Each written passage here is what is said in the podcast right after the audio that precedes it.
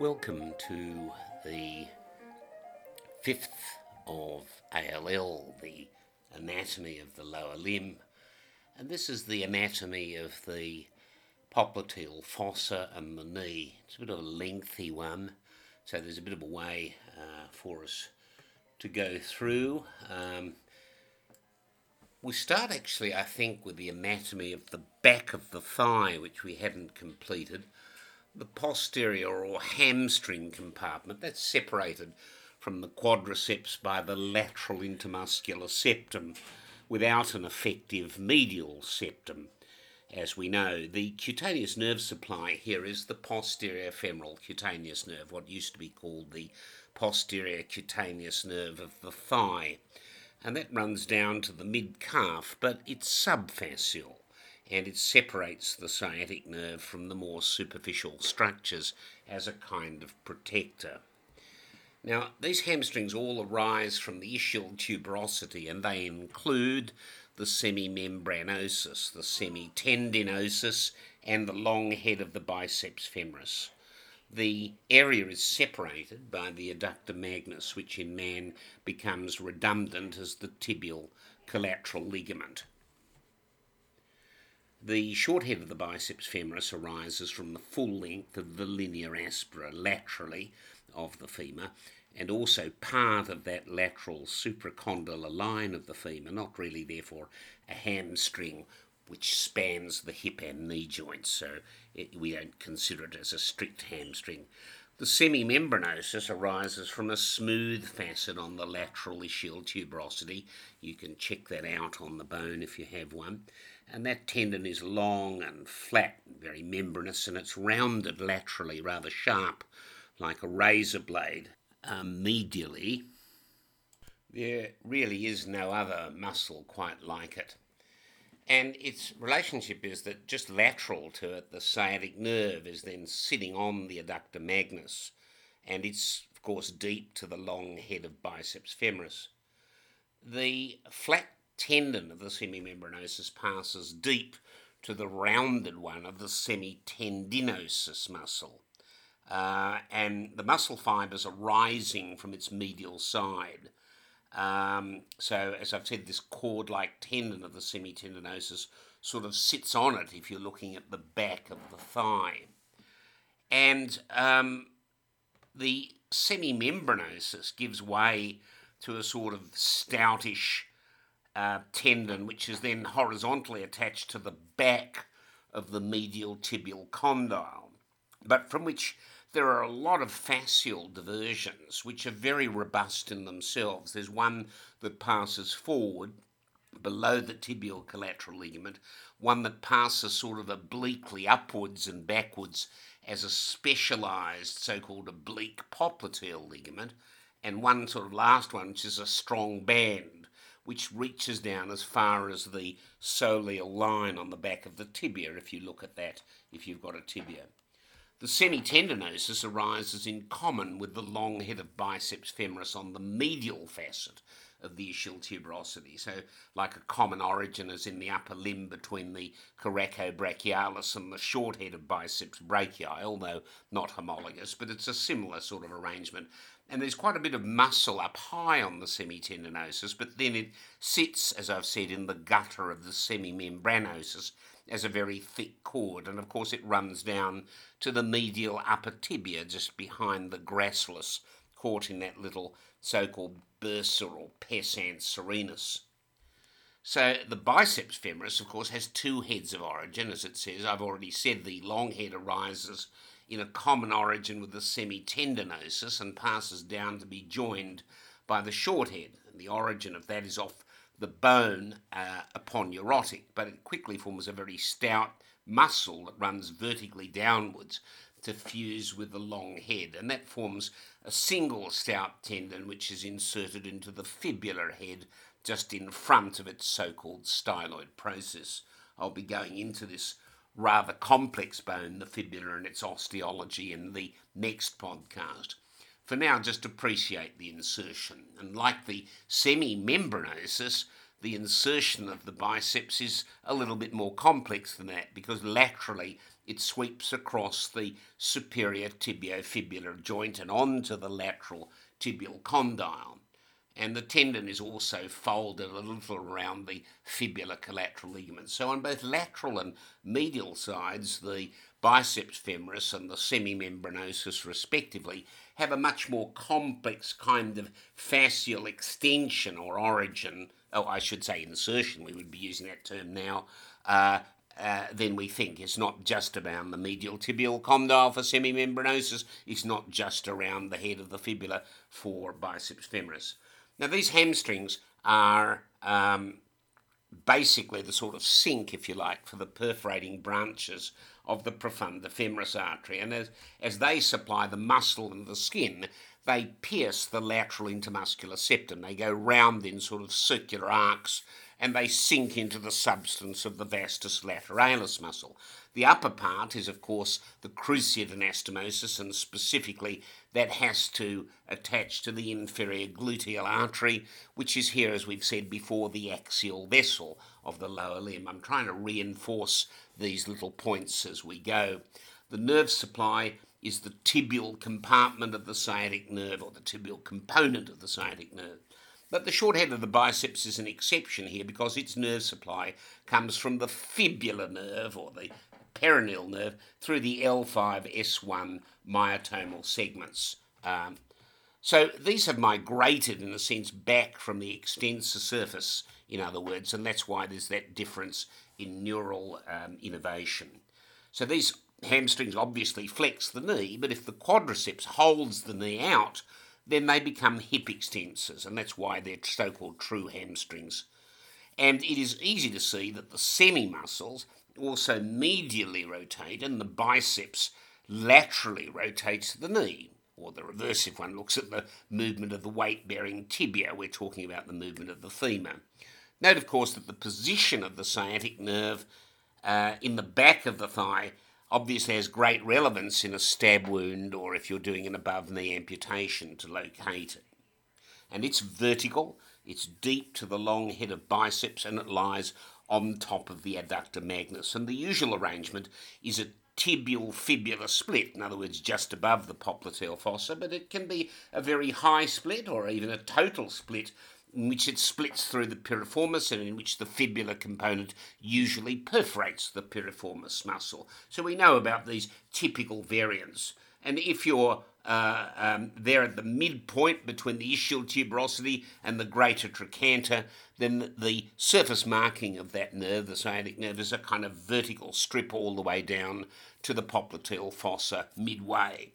And as we know, the axial vessel of the limb is the so called companion artery of the sciatic nerve, or what we call the arteria comitans nervi ischiadici. That's the terminal branch of the inferior gluteal. And of course, it's a, a comitant nerve, so it's called an arteria comitans nervi ischiadici, being the old term, of course, Latin term for the sciatic nerve, the ischiatic nerve. Now, I want to move on, if I can, to the patella and the patellofemoral joint, separate from the knee joint, but we have to consider it. And we need to look, I think, firstly at a patella. It's a sesamoid bone, that means a bone really embedded in a tendon, with a situation in the oblique pull of the quadriceps tendon, which naturally would draw the patella laterally and require, therefore, a series of mechanisms in place which prevent its lateral dislocation and these are mechanisms of bony, ligamentous, and muscular origin.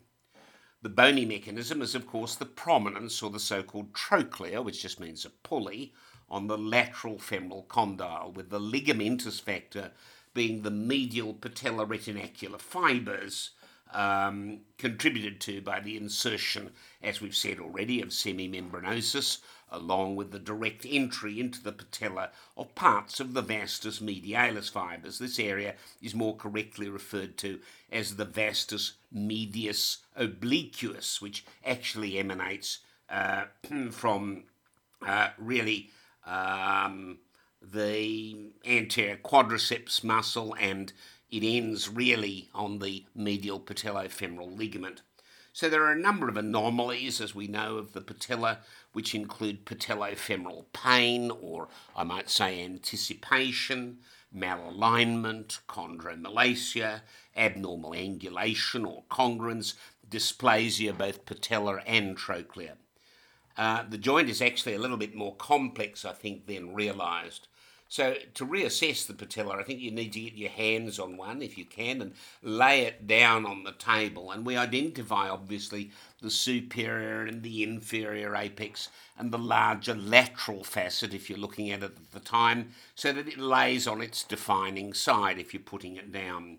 It's obviously triangular, has a thin cortical shell and a trabecular core with a round superior base and a pointed distal apex. Now, if you turn it over, you can see the articular surface, which actually has seven facets that are described with a small kind of distal non-articular part. There are three medial facets, a superior, middle and inferior, and there are lateral facets also superior, middle and inferior and the most medial facet articulates with the medial condyle in deep knee flexion. You can see that the medial facets are a bit smaller than the lateral facets, and there are a number of different patella types based on the medial and lateral facets that have been described by Wiberg, for example, if you want to look that up.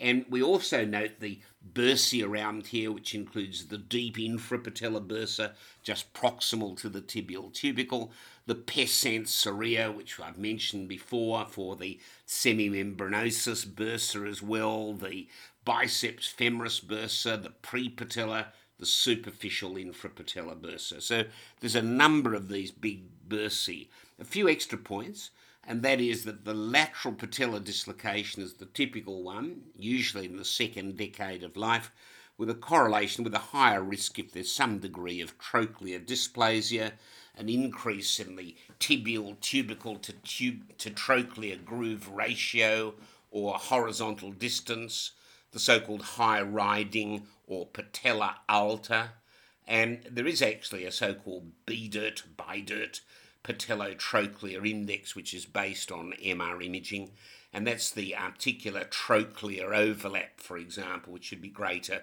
than 12.5%. The, the more common index that's known about the risk of patellar dislocation is the so called Insall Salvati index, which is the patella tendon length uh, by patella division, if you like, uh, a length of any value is greater than 1.2 being referred to as a patella alta. So there are these risk factor patellae for dislocation.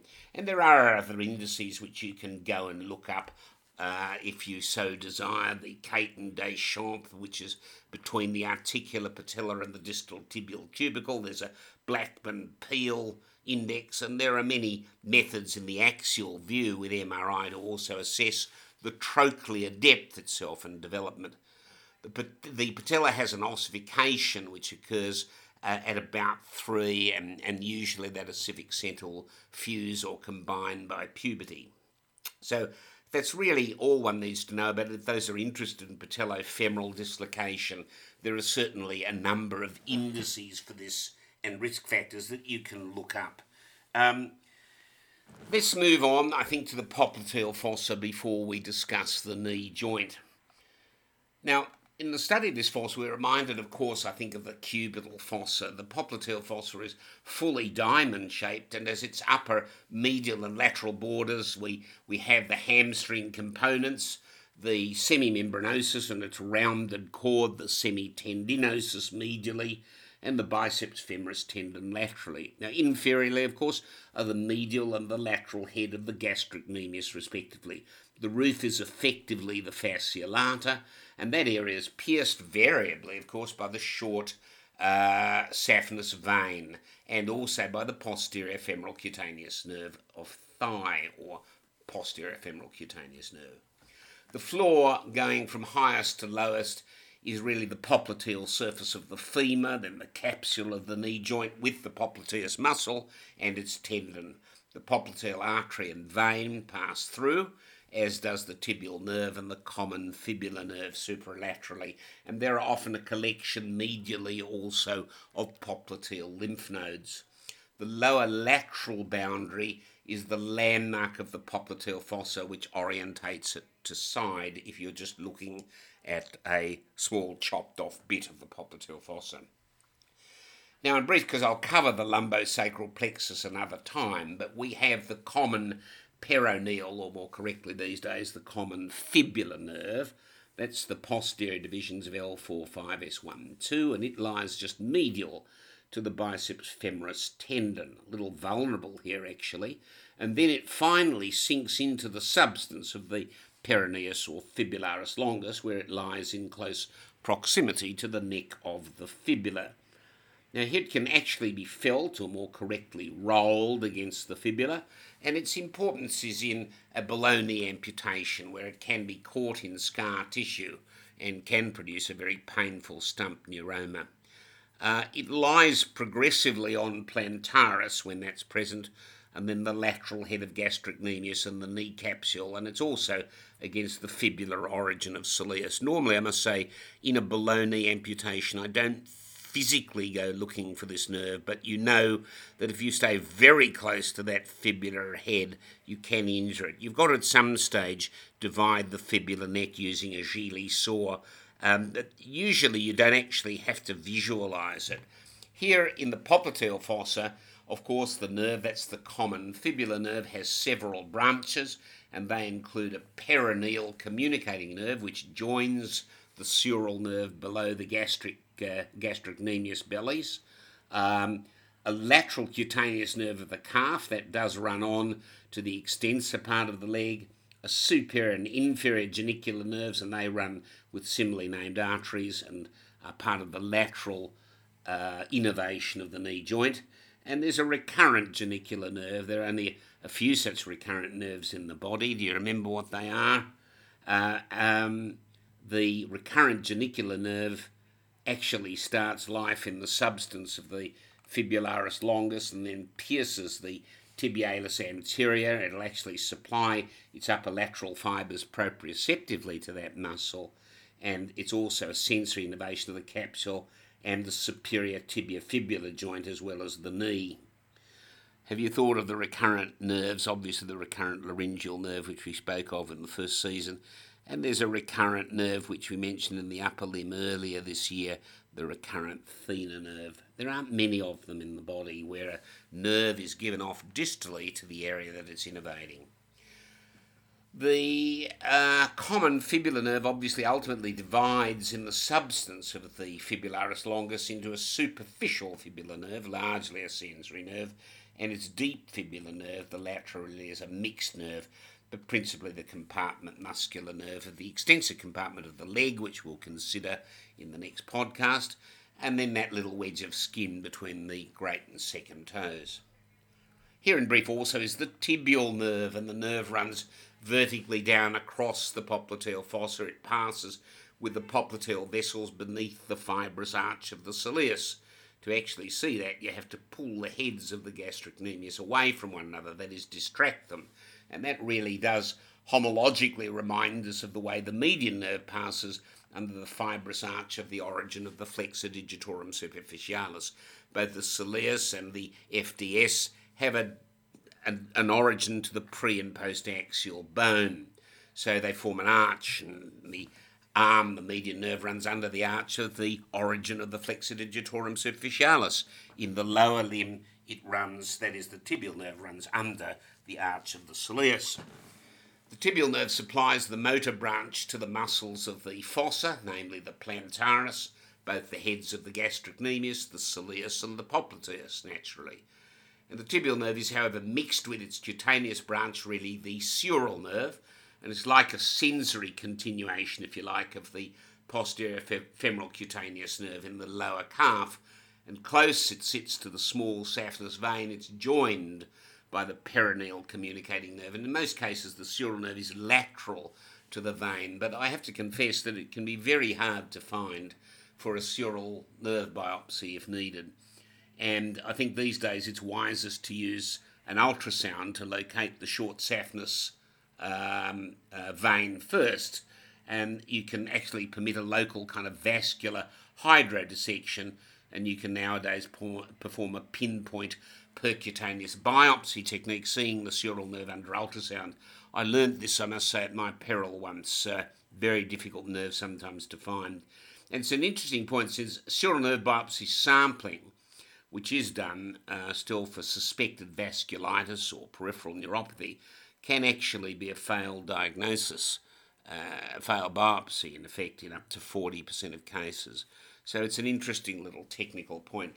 The rest of the tibial nerve, to finish it off, are the articular genicular branches. They're three in number, and they include the superior and inferior medial genicular nerves, which accompany the appropriate vessels, um, uh, supplying the medial joint and the medial collateral ligament, and also the middle genicular, which pierces the oblique popliteal ligament and innervates the cruciate nerves. Now, we've got also, I think, the popliteal vessels here too. This runs deeply in the fossa as we know it always tends to be vein, artery, and nerve, but this is a little bit different. By definition, it's similar to the axillary and brachial artery. The popliteal artery has definitional points and it runs from just below the adductor hiatus until the artery enters the subciliar arch, so that in an average adult that makes it about 20 centimetres long, which obviously is of importance for a direct vascular reconstructive bypass surgery and for vascular access approaches. High up, it's deep to the sciatic nerve and often a little medial to it, but it runs laterally down the fossa. So this reminds me a bit of the median nerve relationship to the brachial artery. And then below the soleal arch, the continuation is as the posterior tibial artery, and that too tends to run to the medial side of the tibial nerve. So to remember, it kind of sinuously runs from medial to lateral and then back to medial again the vein interposes between the artery and the nerve, so that does make it a bit different. And this artery is the one we, of course, to attempt we attempt to feel pulsation in the back of the knee, where it's typically a little tethered by the short middle genicular artery. The popliteal artery, of course, has muscular branches to the gastric gastrocnemiae. It has sural arteries, and these are lateral and medial. There's an inferior gastrocnemial branch and they can have all separate origins, they can all come from a common trunk, so there's a little bit of arterial variation there. And there uh, are, of course, genicular arteries, and they're often described as five in number. And these are the medial and lateral, upper and lowers, so that it's easy to remember it's an encircling knee anastomosis, and of course a middle genicular artery, which as we know supplies the cruciate. So pretty easy to remember that. And this little artery has the accompanying genicular branch of the posterior division of the obturator um, nerve. And that's important because we recall that in the so-called Howship-Romberg sign, which is a very real feature of a strangulated obturator hernia presenting with knee pain. That's because that little branch of the obturator nerve, uh, which supplies the knee there, is uh, is involved in an obturator strangulated obturator hernia. I've seen, I think, probably about three or four of about four cases. I think one about one a decade of practice, and they all presented with knee pain. So that's my vast experience of strangulated obturator hernia. But that's the reason behind it. Um, I seem to recall all of them presenting with knee pain anyway as part of their small bowel obstruction. The upper lateral and medial genicular arteries run over the top of the respective gastrocnemial heads and they anastomose with the end of the lateral circumflex femoral and a deep branch of the so called descending genicular artery, which is in many books called the anastomotica magna, which is an artery really just coming off the femoral just before the adductor hiatus, and that divides into a saphenous artery and a kind of muscular articular branch. So there's a bit of variation there, but that's what the anastomotica magna is. The former runs along, that's the saphenous artery with the saphenous nerve just below the gracilis insertion, and it pierces the deep fascia and it anastomoses with the medial inferior genicular artery. The latter runs, that's a sort of muscular articular branch, runs through the substance of the vastus medialis and it forms an anastomosis with the medial superior geniculate and also an anterior recurrent tibial artery. So that the medial anastomosis is a little bit more complex. There's a recurrent anterior tibial artery on the lateral side. It's just between the upper and lower lateral genicular arteries. The two lower genicular arteries all pass under their respective gastrocnemial heads and the respective ligaments, so that the lateral one is directly behind the lateral meniscus. The artery itself, we're talking about the popliteal artery now, is best approached medially with a flexed knee, behind the tendon of the adductor magnus, and you just detach the medial head of the gastric knee. Sometimes a bursa there, and there's some advantages here. One can retract the great saphenous vein, but it can also be used at this point for a direct autogenous harvest.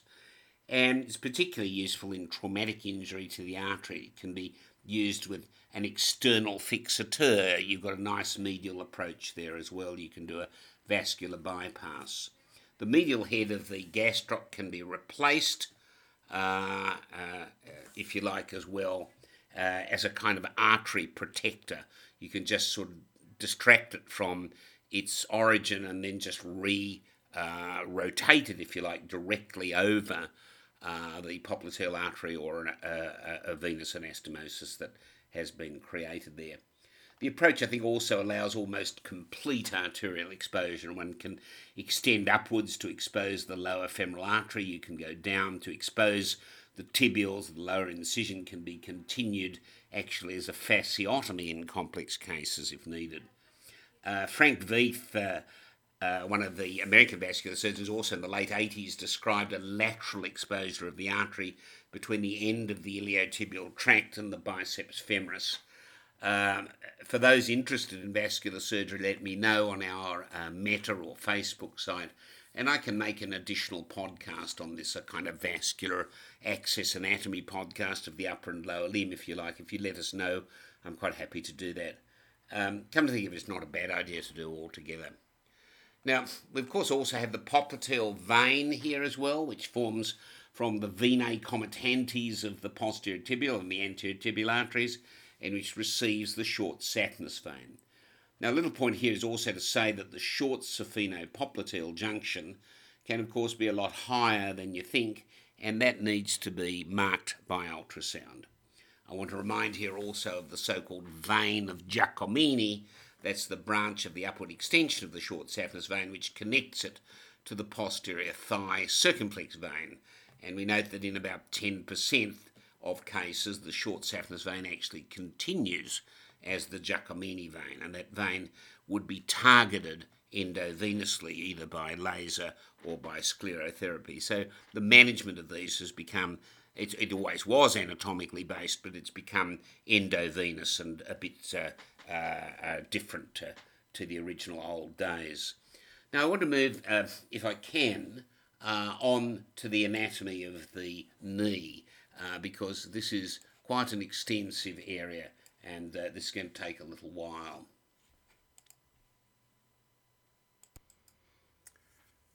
Now, the knee is a synovial joint with the additional patellar articulation, some of which we've already mentioned.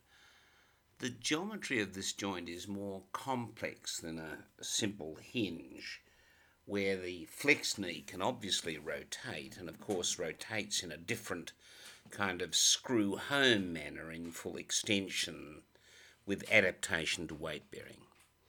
So to recap, there are two joints, a tibiofemoral and a patellofemoral. The knee weight bears with its hinge where there is a small degree of tibial axial rotation.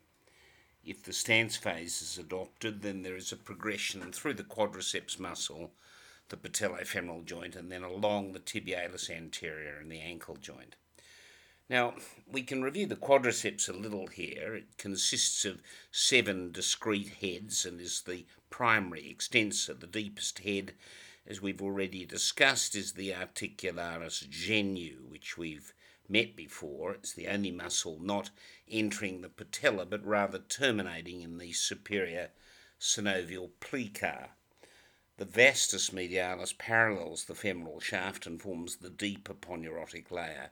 The rectus femoris parallels the vastus and is the deep aponeurosis indirectly into the superior patella, then running in the retinacular layer and the other muscles insert at an angle to the femoral axis, the vastus lateralis making up some more than 50% of the quadriceps bulk. The patellar tendon inserts, as we know, into the tibial tubercle, but it has a superficial layer that is contiguous with the retinacular layer, as I've defined, and it also has a deep layer.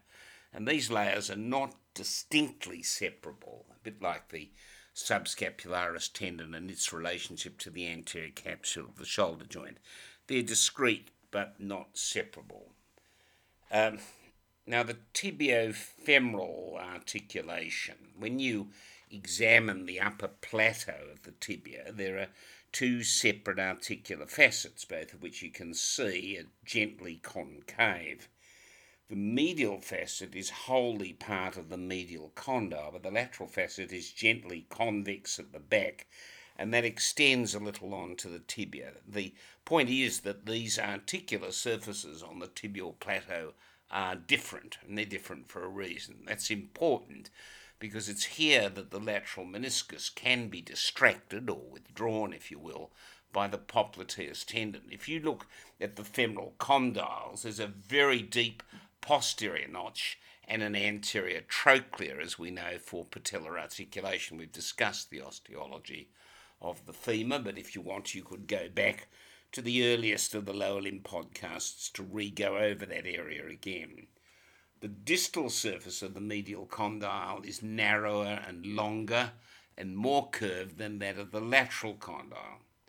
On the femur, the capsule attaches below the epiphysis and extends down to this articular margin, except at the back, where it's attached to that intercondylar ridge. And on the lateral condyle, it encloses the popliteus, which I'll go into a bit later. The capsule attaches on the tibial side, where it runs around the plateau, also except in two places, and namely posteriorly, where it's attached in that deep groove near the posterior cruciate ligament, and laterally where the capsule isn't attached to the tibia, but rather it extends along the popliteus tendon towards the stylus process, or the styloid process, I'm so, sorry, of the head of the fibula, an area we can call actually the arcuate popliteal ligament. The medial aspect of the capsule is a bit thicker than the lateral aspect and it attaches to the medial meniscus. The lateral capsule, therefore, is a little thinner under the lateral ligament, and between that area is in some books known as the so called coronary ligament, where it's really quite thin, just running around the side of the knee joint. And between these areas, um, we can see that the ligaments are therefore extracapsular uh, but intra-articular.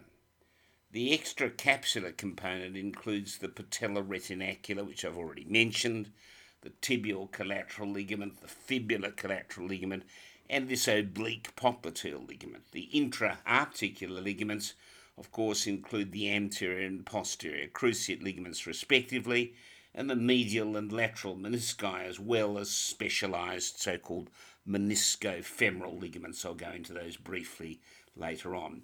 And that means that the bulk of the popliteal tendon is intra-articular, quite a unique structure in effect because it doesn't directly act on the joint as a joint ligament. And the tendon and the cruciates, as I've said, to reiterate, are intra-articular, but they're enveloped by synovium. They're extrasynovial, right? Now, the synovial plica is part of the embryological development of the knee, but it's variable and it governs the connection between the main knee joint and the suprapatellar bursa. The infrapatellar fat pad has a specific vascular arcade of the inferior medial and lateral geniculate arteries, and that's the principal blood supply to the anterior cruciate ligament.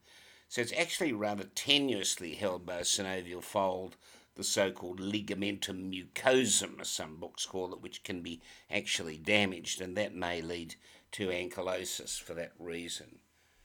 The stability is balanced, really, in a sense of the knee, with the hamstring group acting as antagonists medially and laterally to the posterior cruciate ligament to prevent an anterior subluxation and these are inserted into the relative side of the capsular ligaments. The iliotibial tract and the gastrocnemiae act also to stabilize the joint by augmenting those capsular ligaments.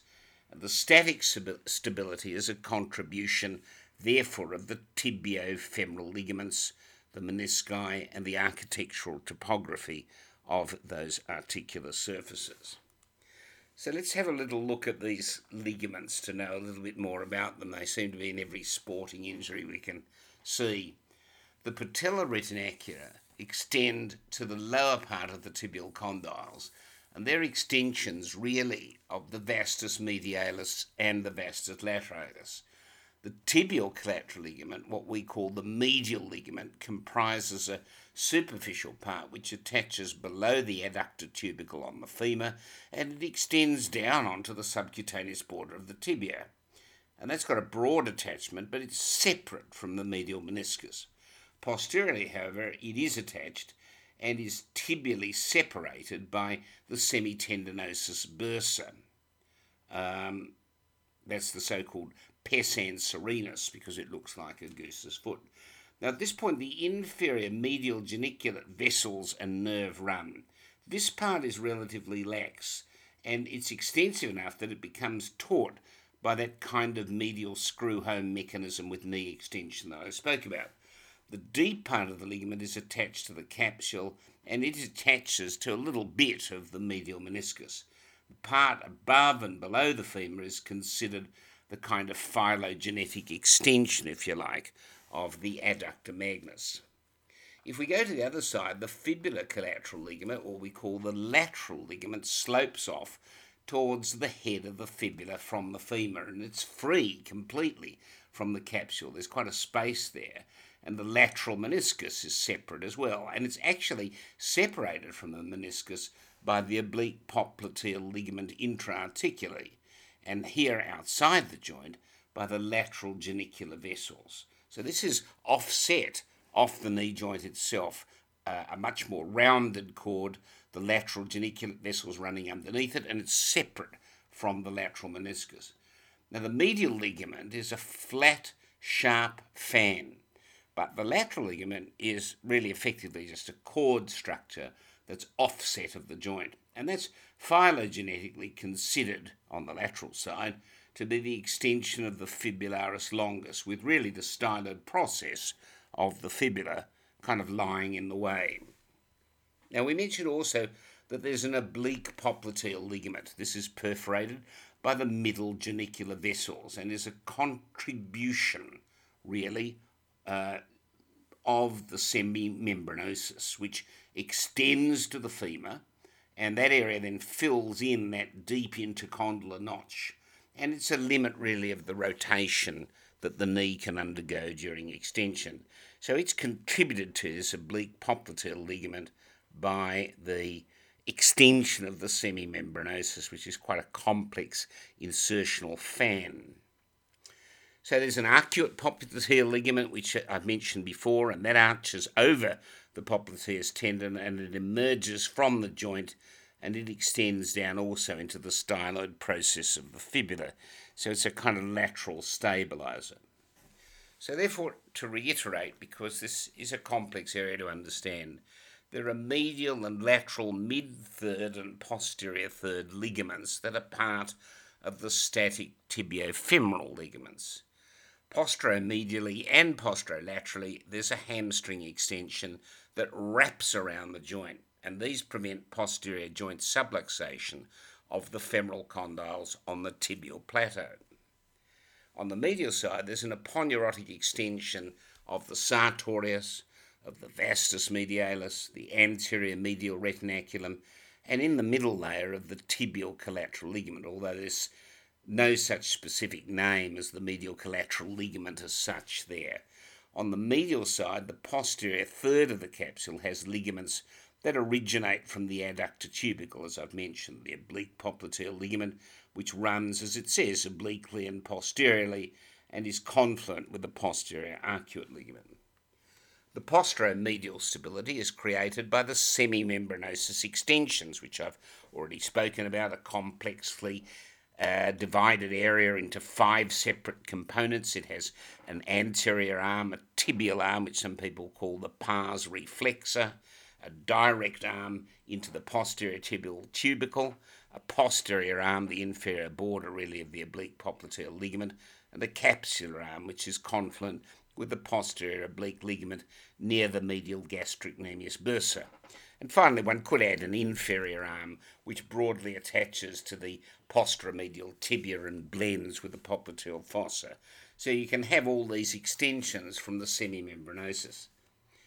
Anterolaterally, superficially, um, this is attached to the iliotibial band and the biceps femoris fascia.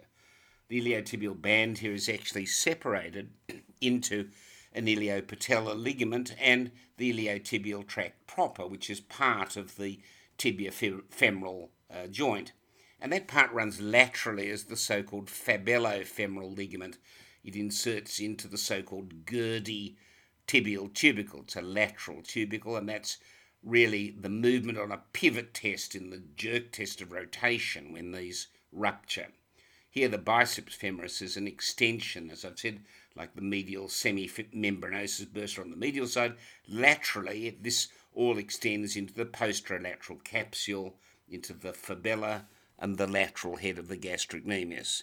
So it's not just a simple medial collateral ligament or semimembranosus tendon or a lateral fibular collateral ligament or biceps femoris, it's much more complex than that on each side for medial and lateral stability.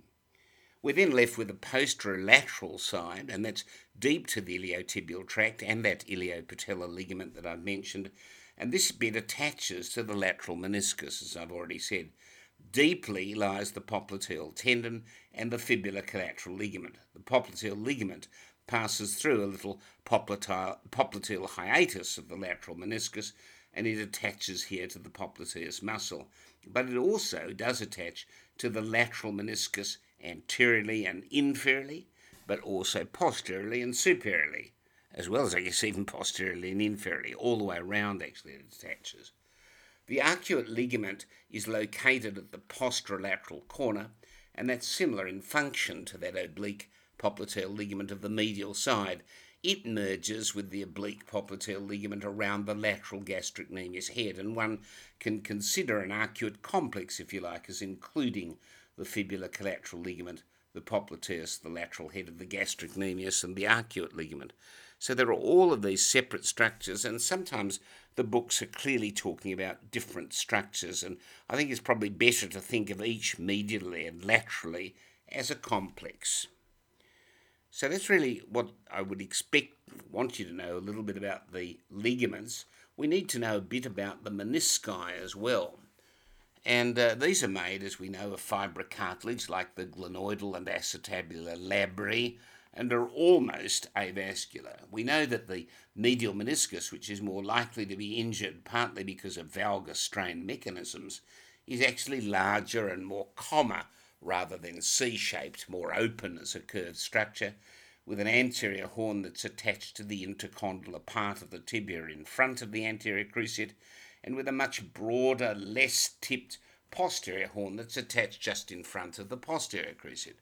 As we know, it's intimately attached to the medial ligament in a way that the lateral ligament is not attached to, uh, again, making the combined medial injury of the knee, which is the medial meniscus, the medial collateral ligament, and the anterior cruciate, that complex triad, much more likely. In contradistinction, the lateral meniscus is truly more C shaped, with its horns attached to the intercondylar area over a much smaller area, just in front of and behind the intercondylar spine. And you can examine that area on a tibia if you have one to confirm what I've just said. There are posteriorly located slings which attach to the medial condyle of the femur, both in front of and behind the attachment of the posterior cruciate.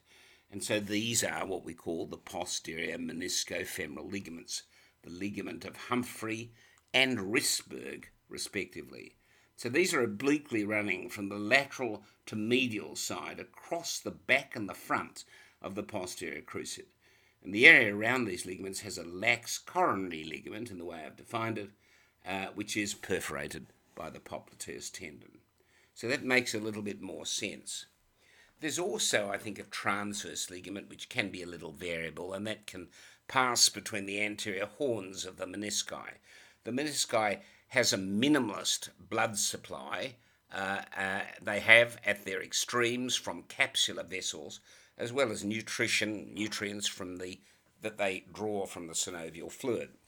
And there's also, as I've said, the tendon of the popliteus, which ultimately lies between the capsule and the synovium, so that it's not free in the knee joint itself, and it's covered with synovium, except where part of the bare lateral meniscus abuts directly against the bare tendon of the popliteus. And these, these two could occasionally be quite adherent to one another, but that's fairly uncommon.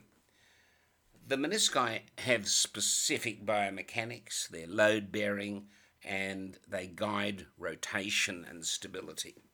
The broader medial meniscus is a little thinner, as I've said, than the lateral one, and it's more anchored in the central posterior region and around its rim. The lateral meniscus is more saucer shaped, a little more triangular in cross section, with the medial one more wedge shaped and a little more like a kind of bow tie in a sagittal MRI. And so that's what we need to know about it. We know about the likelihood because of valgus strains of the medial meniscus injury being much more common than the lateral meniscus injury. We'll come into that later as well. Now, we're led to discuss, I think, the cruciates yet. The cruciates are a pair of very strong ligaments that directly connect the tibia to the femur. These two are intra-articular but extrasynovial, as we've said so that the posterior surfaces are bare. They're invaginating the synovium. And these cruciates are specifically named for their tibial attachment. So let's get this right. I always find this confusing. The anterior cruciate ligament, or ACL, attaches to the anterior part of the tibial plateau in front of the tibial spine, and therefore it runs upwards and backwards to an impression on the lateral condyle of the femur posteriorly in that deep intercondylar notch. By contrast, the posterior cruciate ligament, called the PCL if you like, attaches to the posterior part of the tibial plateau, and it passes therefore forwards and is attached to a smooth impression on the medial condyle of the femur anteriorly, deep inside that intercondylar notch. Got it? The ACL has an anteromedial and a posterolateral bundle. Let's be a bit more complex. The anteromedial bundle being tighter in extension, the posterolateral bundle a little tighter in flexion. And because these bundles actually spiral around one another, the action is a little bit more complicated and their tension increases as the tibia internally rotates. So the ACL inhibits or limits hyperextension of the knee, but it's also anterior translation, as I've said before.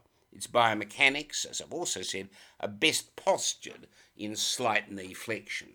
The little blood supply that's there comes from an anastomosis between the medial and lateral inferior geniculate arteries and that middle geniculate artery, and that blood supply is typically disrupted in any ACL tear, and that explains why repairs of these are often, almost always, unsuccessful.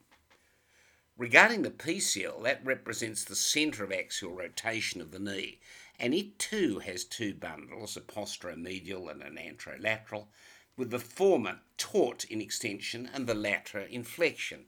These bundles also wrap around one another, as in the posterior draw test in internal rotation, which tests the PCL competency. So, when the knee is fully extended, the PCL is the principal restraint to translation or abduction adduction stress. But because the PCL has an association with that posterior capsule, the blood supply is not generally lost with a PCL tear in the way that it is with an ACL tear. So this may allow a primary repair to be successful, and that explains why there's a vascular difference between these two. So um, this arrangement means, therefore, that the PCL prevents the femur from sliding forwards on the tibia, particularly in the flexed position. And so in this position, this is the only really stabilizing force against that directional movement. The ACL prevents the reverse movement, backward displacement of the femur on the tibial plateau, but that's not a common mechanism. Uh, and the ACL is therefore far more important in limiting extension and in that screw home effect during the terminal phases of that knee extension in the way I've described them. There are, I think, probably a few extra caveats that are worth thinking about. The synovial attachment, unlike other joints, doesn't correspond to the capsular attachment because there are these intra-articular extrasynovial components. It's more complex than that. Laterally, it's separated by the popliteus tendon, and of course on the tibia by the reflections of the ACL with the infrapatellar fold extending from the inferior patella and a kind of alar fold, as it's called, that extends laterally and medially. And that keeps the synovium in contact with the articular surfaces and therefore becomes, as we've described, an effective Haversian fat pad, essentially a mass of closely packed fat cells that are enclosed by fibrous septae that have extensive capillary and nervous supply and which are covered with synovial cells. That's what we mean. I think also one may draw comparisons between the lateral compartment of the knee and the radiocapitellar joint of the elbow. If you want to go back into our um, uh, podcast uh, on the elbow and forearm in the upper limb earlier this year, this will explain a little bit, but there is some similarity between the lateral part of the knee and this so called radiocapitellar joint of the elbow, which comparisons between the medial knee compartment, I think, and the olecranon and trochlear articulation. The articular surface of the medial tibial plateau is particularly concave, the lateral surface more with a kind of AP convexity, so that that aids that screw home mechanism where there's a degree of internal rotation of the femur on the fixed tibia as the knee completes extension. Weight bearing is thus central on the medial and lateral tibial plateaus, but also it's in a sloping medial and lateral manner, also a little bit like a saddle. So it's there's a kind of rocking extension stability as well. Like all joints, we've got to look at the blood supply and the nerve supply. The anastomosis around the knee is a bit like that around the elbow, too. It involves five geniculate vessels the lateral and medial, inferior and superior genicular arteries, and the middle genicular artery, as well as a direct anastomosis, usually with the popliteal artery. So that's pretty easy. The nerve supply, the joint is supplied from the femoral nerve, which is part of Hilton's law in the way we've previously described it but it's via a branch that goes to the vastus medialis, as well as some nerve supply from the sciatic nerve, both actually from the tibial and the common fibular genicular branches, as well as an obturator nerve supply, the posterior division of the obturator nerve behind the adductor brevis down to the knee, which is part of that so called Howship Romberg sign in strangulated obturator hernia. The sensory innervation is a little variable. Uh, it's been reviewed in a recent cadaveric study by Fonkoue, F O N K O U E. A good article actually on it in Surgical Anatomy Radiology 2019, a group from Belgium. And it includes articular branches from the femoral nerve via branches of the saphenous nerve, the infrapatellar branch after it emerges from the adductor canal uh, in particular, and the nerve, as we've said, to vastus medialis, the nerve to vastus lateralis, the nerve to vastus intermedius. They'll all supply the knee joint. There are, as I've said, the articular branches of the obturator nerve, which comes down from the posterior branch between the obturator externus and the pectineus, and then between the adductor brevis and adductor magnus, and one branch emerges through the adductor magnus.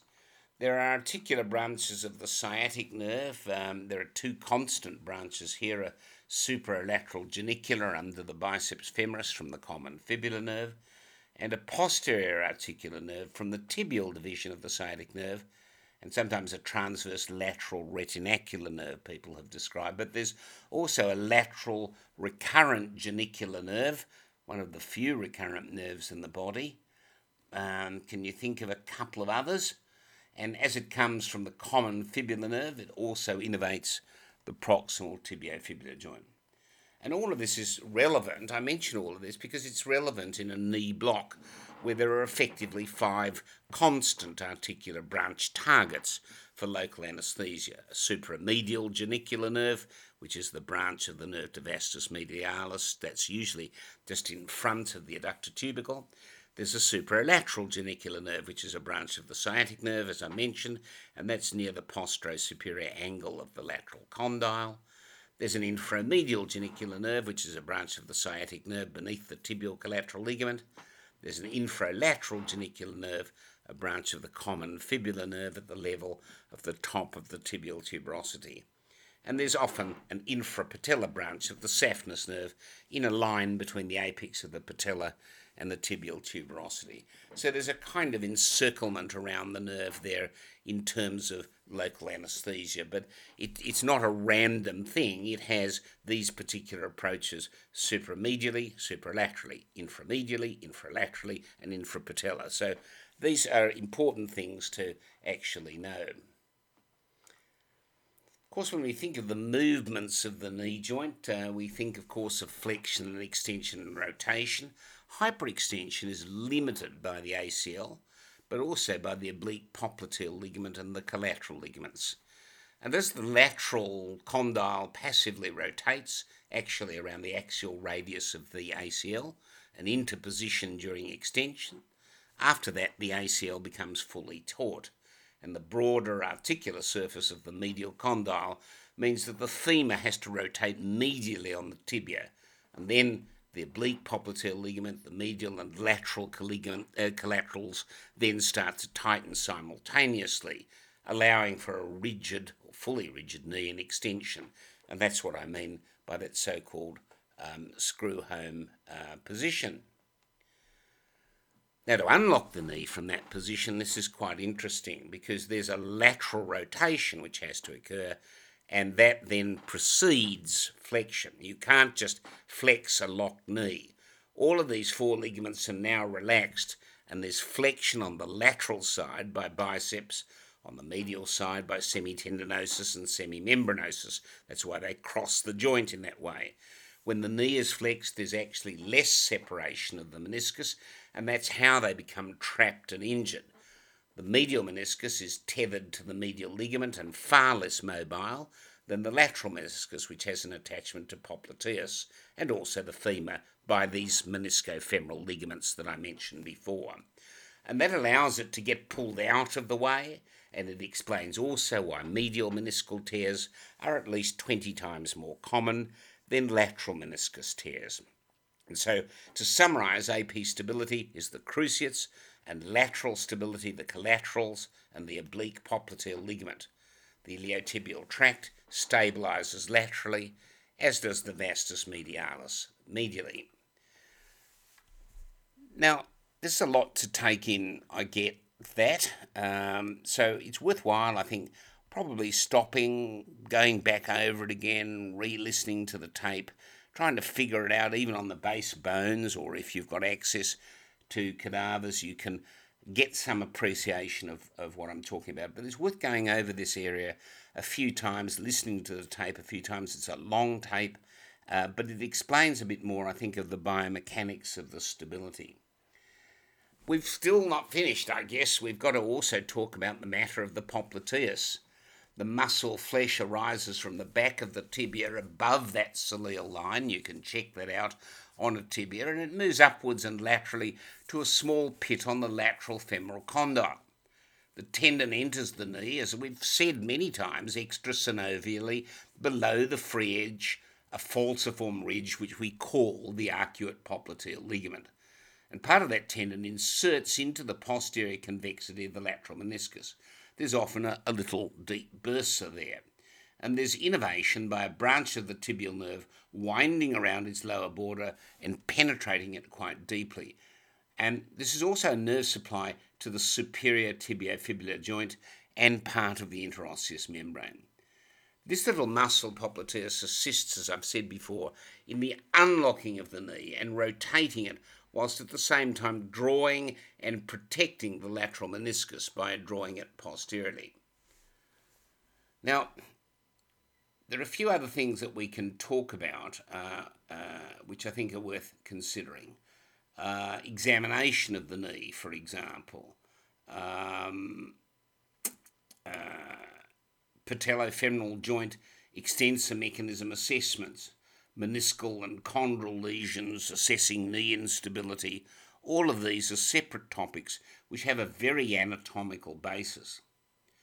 From the history, we glean anatomy. We localise the pain, whether it's an extension mechanism, if we're talking about examination and history of the knee, whether there's medial or lateral articular uh, pain, patellofemoral pain, the likelihood of a chondral lesion, whether there's posterior flexion pain uh, with instability. We get in our history a little bit of locking, um, which is more common with the so called bucket handle meniscal tear. The painful knee giving way can be very non specific, and that can occur with loose bodies, with patellochondromalacia, quadriceps weakness, any knee instability really.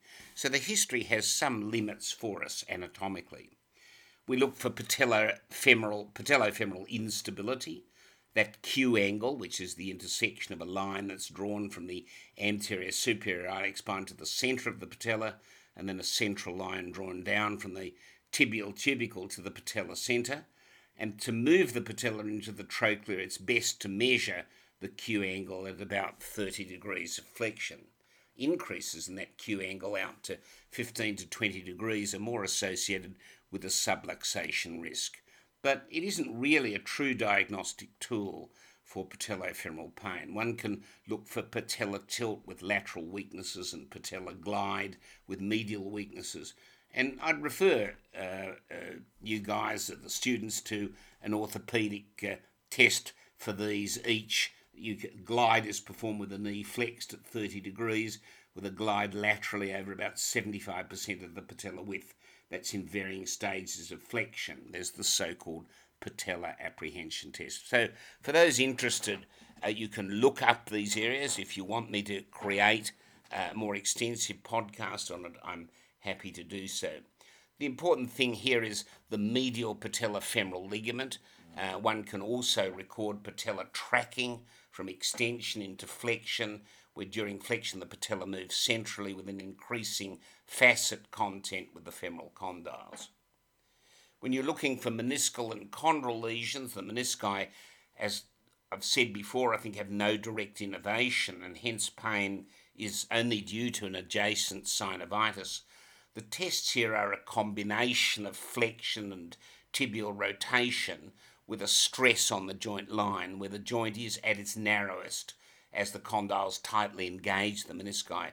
And there are a number of these tests. They take the form of the McMurray test, that there's also Bragard and Steinmann's test, the rotation test after Graham Apley, uh, an orthopaedic surgeon uh, out at Pyrford, Surrey, who ran a wonderful course who I knew quite well.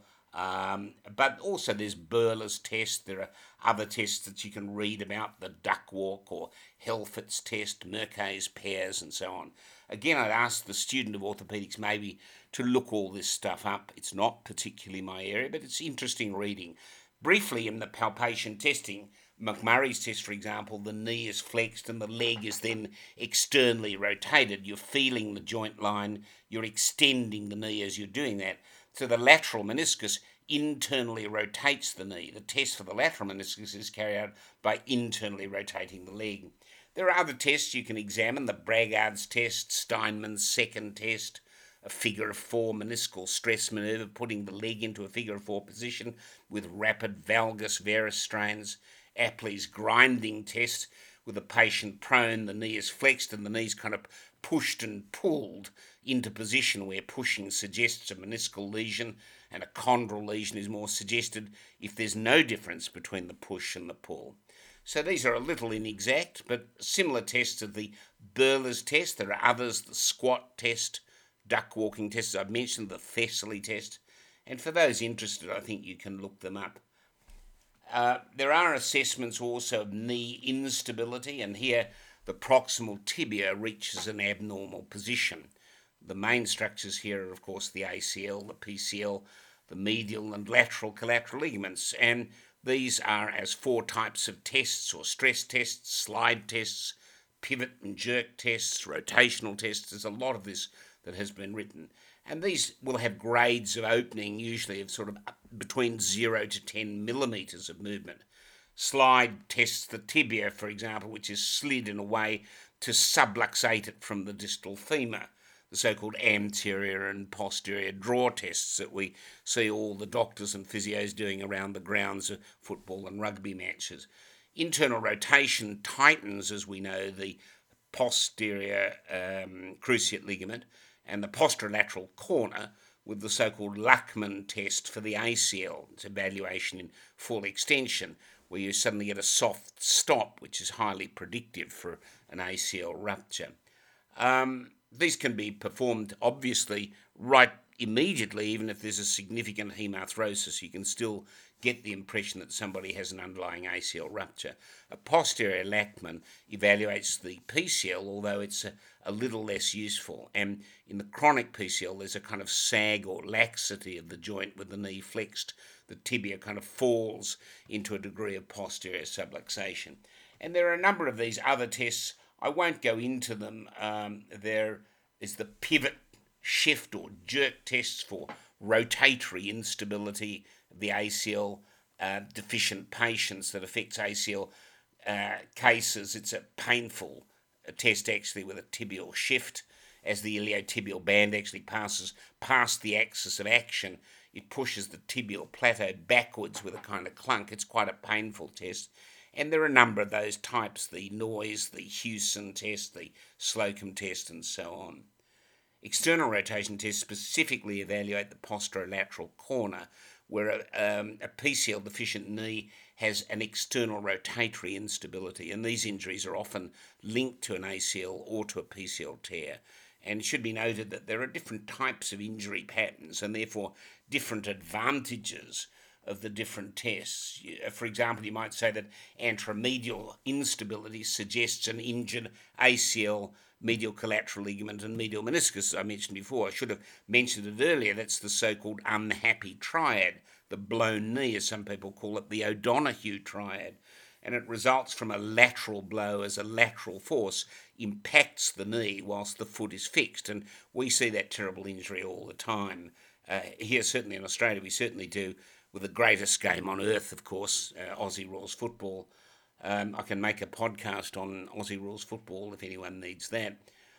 But there's a very strong valgus strain here, and all the medial structures basically in this O'Donoghue's triad are opened up. And it can, of course, occur in rugby, um, which is a game I must say I don't quite understand.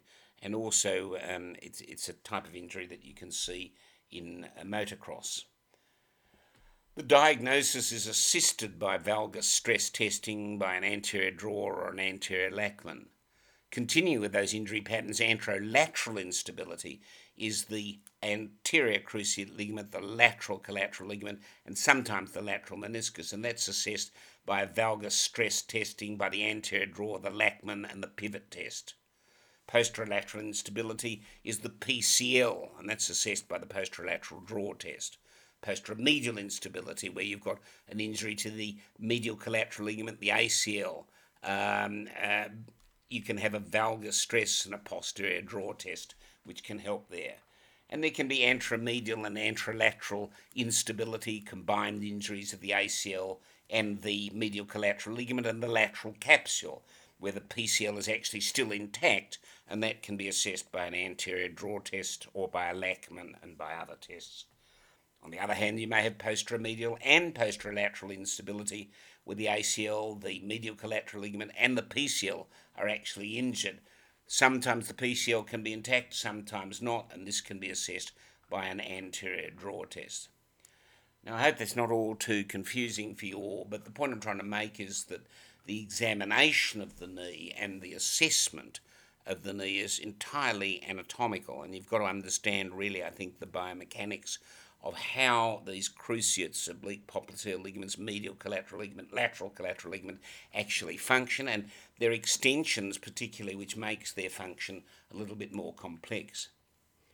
I suppose if we can finish this off, because it is a long uh, podcast, I would have said that the final area to consider is arthroscopy, and some a few little practical points which briefly one can go into. Um, as I say, I'm not an orthopaedic expert, but it's worth dropping around to your local operating theatre and having a look at someone doing an arthroscopy, depending on what they're doing it for. But the first portal is typically an anterolateral portal at the lower pole of the patella with the knee flexed near the lateral edge of the patella tendon with a corresponding anteromedial portal. Vision is a bit limited if the portals are placed too low. and the 30 degree sheath is inserted, it's locked into place with a fluid irrigation once the suprapatellar pouch has been identified.